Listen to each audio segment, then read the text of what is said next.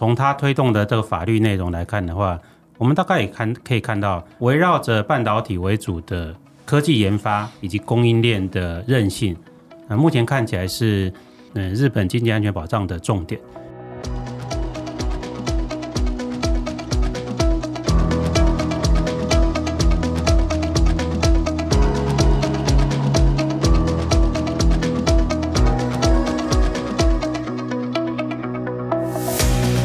各位听众大家好，这里是 Podcast 阿甲论坛哦，带您掌握国际政经情势脉动哦，我是节目主持人陈文甲。我们今天呢，这个很荣幸很高兴的再次邀请到的嘉宾是政治大学国际事务学院李世辉李教授，同时也是台湾日本研究院理事长李世辉哦，李教授来到节目。然后此外呢，我们也这个邀请到固定语坛人，就电视台国际节目制作人王克殷王老师呢，哦，一起来谈谈有关于呢最近呃台日哦这个之间的一个一个互动的呃这个发展了、啊。这是这一次呢这个、哦、我们就延续第九集的经济的一个链接呢，我们来谈谈有关于经济安保下的一个台积电的东亚晶片聚落。文甲兄、克殷兄，还有各位听众，大家好。主持人李老师，大家好。我想众所皆知啊，其实日本的这个呃现任首相岸田文雄哦，他上任之后呢，其实他也是紧随着美国呢，从经济、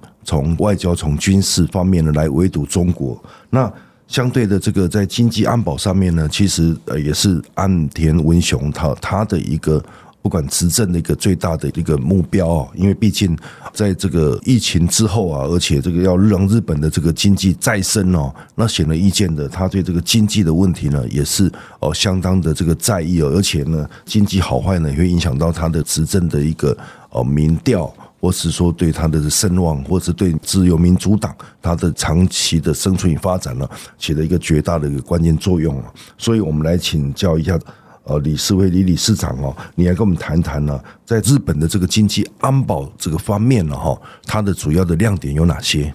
其实，如果我们谈到日本经济安全保障的话，大概是岸田文雄上任之后的一个核心政策之一啦。然后，那从他推动的这个法律内容来看的话，我们大概也看可以看到，围绕着半导体为主的科技研发以及供应链的韧性，呃，目前看起来是。嗯、日本经济安全保障的重点，在科技研发的面向上面，其实它并不是单纯只有经产省这些企业或者是文部科学省这些单位在做，它外务省的角色也非常重要。嗯、也许很多听众、嗯、大概不太了解，日本的外务大臣它是有科技顾问的哦。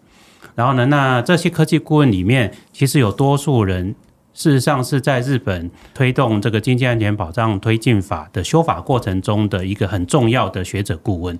所以呢，这些学者透过外务省的科技顾问的角色，然后呢，为日本经济安全保障提供了非常多的建议哦，所以这是一点。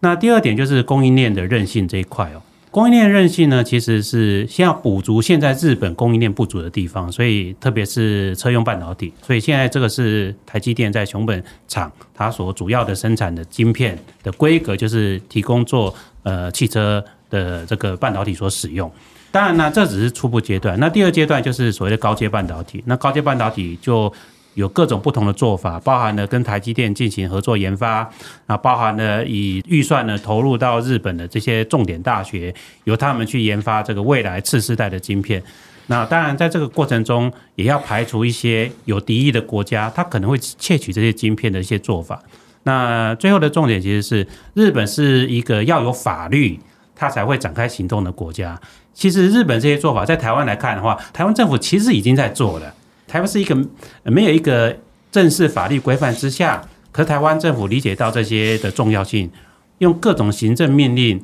去把它这些经济安全保障的做法把它做好。那日本是一定要有法律，官僚才会展开行动，这是两个比较不一样的地方。对，就像老师讲，我我刚好十二月去九州做了一些观察哦。其实上一集有没有谈到，其实为什么会是九州呢？九州过去其实就是日本的半导体重镇，一直到现在它也有它的基础在。比如说像是台积电跟 Sony 合资的这个 J A S M， 这个就是所谓的熊本厂。那 Sony 本来它就可以生产呃叫做 Image Sensor 嘛，啊非常厉害。然后这个 Image Sensor 也搭载台积电的这个晶片。那未来呢，其实他们还会朝向各个方方面面，就是老师刚刚讲到的供应链的合作，比如说以封测来讲好了，现在可能十二奈米以上的哈，他们可以自己封，那未来先进的晶片呢，可能还是要送回台湾，然后去日月光去进行封测，所以未来他们也想说，哎，日本也可不可以在这个哦，因为在筑波它有研发中心进行这个 三 D I C 的研究，未来呢，如果高阶晶片量产之后封装，是不是也有可能在九州？所以就是方方面面的，像堆积木一样，台积电去可能只是一个开端，未来还会有其他的台厂或者是说日本的厂加大投资等等，都是很值得关注的。那我想呢，讲到这个经济安保政策底下，其实就是看要执行面嘛，哈。那我想，这个众所皆知，日之丸的半导体哦，乘以全球 百分之五十 的市占率呢，成为全球最大的一个半导体的一个生产基地哦。那后来呢，就是呃，剩下半导体的装置啊、材料分野的维持竞争力啊，然后高阶的晶片生产呢，其实呢，慢慢的就呃，远远落后台湾等国家哦。那刚刚这个柯林老师也提到啊，现在这个台积电的熊本三厂哦，还有北海道的 Rapidus， 还有筑波的研发中心哦，这一系列政府的大型补助计划，那其实核心呢，其实都在落实着所谓的这个日本的经济安保政策哦，关于这个日本的经济安保相关法制的架构哦。这样子如何去跟有效的它去推动它的这个半导体的发展呢？一个关系跟关联。我们大家可以这么讲，就是说，当然从安全面上面来看的话，半导体是国防产业很重要的一个晶片。日本甚至把半导体视为等于说日本饮食料理里面的米。大家如果去日本旅游，去吃日本东西的时候，大概可以发现日本料理都围绕着米食为中心的。所以呢，在产业界里面的米就是半导体哦。过去以来，就是日本曾经在半导体曾经辉煌一时，在一九八零年代。可是呢，到了一九九零、两千年之后呢，半导体的这个全球的分工化，让台湾跟韩国取得在半导体制程上面的领先优势。那日本呢，也其实也适应了这样的一种的半导体的供应链。可是呢，呃，面临到一个新的挑战，使得日本不得不去思考，它必须要去强化跟主要国家的半导体的连接，以免遭受到一些断链的灾害哦。目前台日在半导体领域里面，其实是合作面向互补面向大于竞争面向，双方的合作意愿如果存在的话，很容易进行密切的合作。那日本跟韩国其实在有一些产业上面是竞争面向，所以呢，其实不一定能够展开密切的合作，特别是针对未来的话，其实日本跟台湾都已经看到了，未来如果是一个电动车的时代，一台现有的汽油车，一台车大概要用一千五百个半导体晶片，可是在未来的电动车时代，一台车要用三千个半导体晶片，所以说它使用就是增倍。那从这个角度来看，日本在未来的五年到十年，它要大量生产电动车，它如果没有办法确保半导体的供应的话，这个会影响它的产业跟国家的发展。当然，台湾也可以借由日本的这些大量的需求呢，然后呢，以市场然后来强化台湾在半导体的竞争力。我觉得这是目前台日两边都共同看到的共同利益。如同老师刚刚讲的，老师有讲到一个就是国防的面向，因为有问就是当地的企业或者是说官员说，好，到底所谓的地缘政治国防落实在半导体的意思是什么？他说，简单来讲，就是有一天如果哈发生战争的时候，万一的这种情境里面啊，台积电没有办法从台湾出口半导体到日本的时候，日本要有自己可以在日本当地生产的一个生产体制。再来就是说，其实老师也讲到，嗯，合作大于竞争的面向，比如说九州它有车用半导体啊，那本来就蛮厉害的，只是说像高阶晶片十二奈米以下，或者是甚至他们想探究两奈米以后，以后跟 A I 的结合啊，这个还在处于就是说研发的状态。所以台积电去之后，哎，当地的厂商怎么想？他会觉得说，嗯。我们会问他说，诶，这么多的钱，八九千日币补助单一外资，你们没有意见吗？其实他们没有，他们觉得说台积电来之后，如果台积电订单多，我的设备厂，我的设备也可以卖得多，整个把这个饼给做大了，就是老师讲的这个合作大于竞争的这个面向。哦，是，谢谢。接着呢，我想说来谈一谈呢，有关于这个现在台积电呢在九州的一个扩张啊、哦。那当然了，现在熊本呢也是相当火红。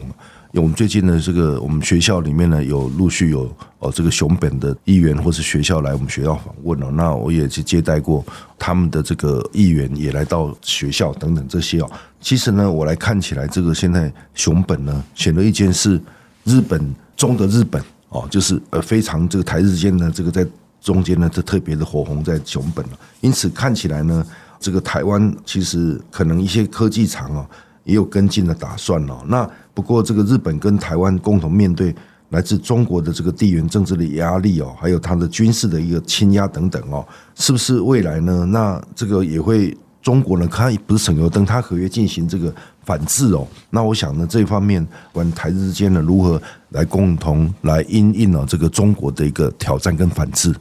嗯，来自于中国的挑战呢，我们如果从特别锁定经济安全保障来看的话。中国大概可以去牵制台湾跟日本的做法大概就是两块，一个就是刚刚主持人所提到，就是强加加大在地缘政治上面压力，比如说在周边海域进行一些军事演习啊等等的，然后那这个呢其实是过去以来就是台湾有事等于日本有事的一个延伸，也让这个未来的台日之间呢可能会在安全问题上面会保持更多的一些密切的往来，我觉得这个呃某种程度就会有建立安全互动的一必要性哈。另外一个就是呃，也就是产业界比较关心的，就是中国其实手上还有一些经济上面的武器，它可以用来制约台湾跟日本，特别是有一些呃高科技的，比如说稀土啦，或是半导体所生产所需要的呃氢氟酸啊，或者是日呃日本的未来的这个电动车所需要的燃料电池啊。这些呢，其实很多的这个关键的资源跟零组件都掌握在中国的手中哦。那当然啦，中国如果任意使用这样的一个武器来对抗台湾跟日本的话，它其实有点像七伤拳，就是伤人一一千呢，自伤八百哦。所以呢，中国也在慎重考虑什么时机去使用这样的一个经济武器哦。那从这样的一种的外界环境来看的话，其实我们台湾日本研究院过去以来，特别是过去两年以来，非常努力推动，就是是不是可以建构一个台湾跟日本之间的科技对话的平台哦？因为呢，科技对话呢，它既涉及到经济安全保障、科技合作，然后呢，半导体供应链的议题，然后呢，甚至也可以涉及到这些燃料电池的议题。这个之外呢，它也可以让它台湾跟日本之间针对一些科技应用在国防上面的合作的可能性进行一些意见交换，所以它往上其实可以可以让安全进行一个对话的平台，往下呢可以针对产业进行一个合作的平台，特别是高科技产业。所以呢，呃，未来如果有机会的话，我们会持续的加大推动这个台日科技对话的参与。以及未来也许会到东京，然后邀请呃东京的这些呃日本的政要一起来参加。我认为台日科技对话是一个我们目前看到可以去呃让台湾跟日本共同来面对中国挑战的一个很重要的一个方式。是，就其实接续的李老师的观点哦，其实像如果把熊本哦，熊本人他们自己把这个熊本厂画成一个呃圆的中心的话。那第一圈大概一千公里以内就有上海啊、首尔啊、东京啊，那么在一千到一百，就是一千五百公里来，台湾就被划进来，但是北京也进来，所以说哈，中国的这个威胁就是显而易见的啦。那还有一个面向就是，其实老师刚刚讲到科技对话平台，也是一个人才交流的很好的面向。台湾好的人才啊，可以往日本送，往九州送，那这个也是加强。呃，双方合作可长可久的一个面向，因为我们知道，就是说中国它也是非常非常积极的，比如说在台湾设立公司啊，然后来锁定一些高阶的科技人才，而且常常会害得这些科技人哦，他如果一不熟知，就有可能有触法的等等的疑虑哦。所以透过这样的科技对话平台哦，其实也是可以加强双方人才的一个互补。哦，谢谢哦。可其实这个刚刚听到这个李理事长哦，你这个我们台。台湾日本研究院成立以来啊，这两三年来，其实你也对这个哦台湾跟日本的这个呃经济哦科技产业面向呢，提供很多的你的这个个人的这个哦，不管是你的规划或者说你的具体贡献哦哦，所以哦每次参加你的活动哦，我都是呃充满了高高的期许哦，然后得到这满满的收获。那其实也期期许了你这个在这个以后的这个台日之间的一个哦经济的一个呃链接上能够哦做出更大的一个贡献哦。那最后呢，我还在就教于这个呃李世威理事长哦，你来聊一聊有关于呢这个我们外界比较熟悉的、哦、就是台湾半导体的一个生产哦，那还有哪些这个呃？这个专门的科技领域哦，是这个日本呢今后的一个安全啊、呃，这个呃安保的一个重心项目哦。那我想，此外也能谈谈你哦、呃、对以后的这个我们台日研究院的一个规划。好的，呃，其实呃，如果就日本经济安全保障的重点来看的话，当然是供应链是相对重要性，然后供应链中最重要的是半导体。可是呢，除了这个半导体之外呢，日本另外一个在意的领域其实是能源。哦、那大家也知道日本是一个这个岛岛岛屿国家嘛，然后呢它这个天然资源有限，那所有的能源呢跟台湾一样啊，多数都要从国外进口。 那, 那如何去开发一个能够自给自足的能源，这就很重要，不要受到一些外国的国际政治的影响而导致它国内的经济受到的冲击哦。所以呢未来能源的供应链就很重要。那什么能源呢？目前日本最在意的就是氢能。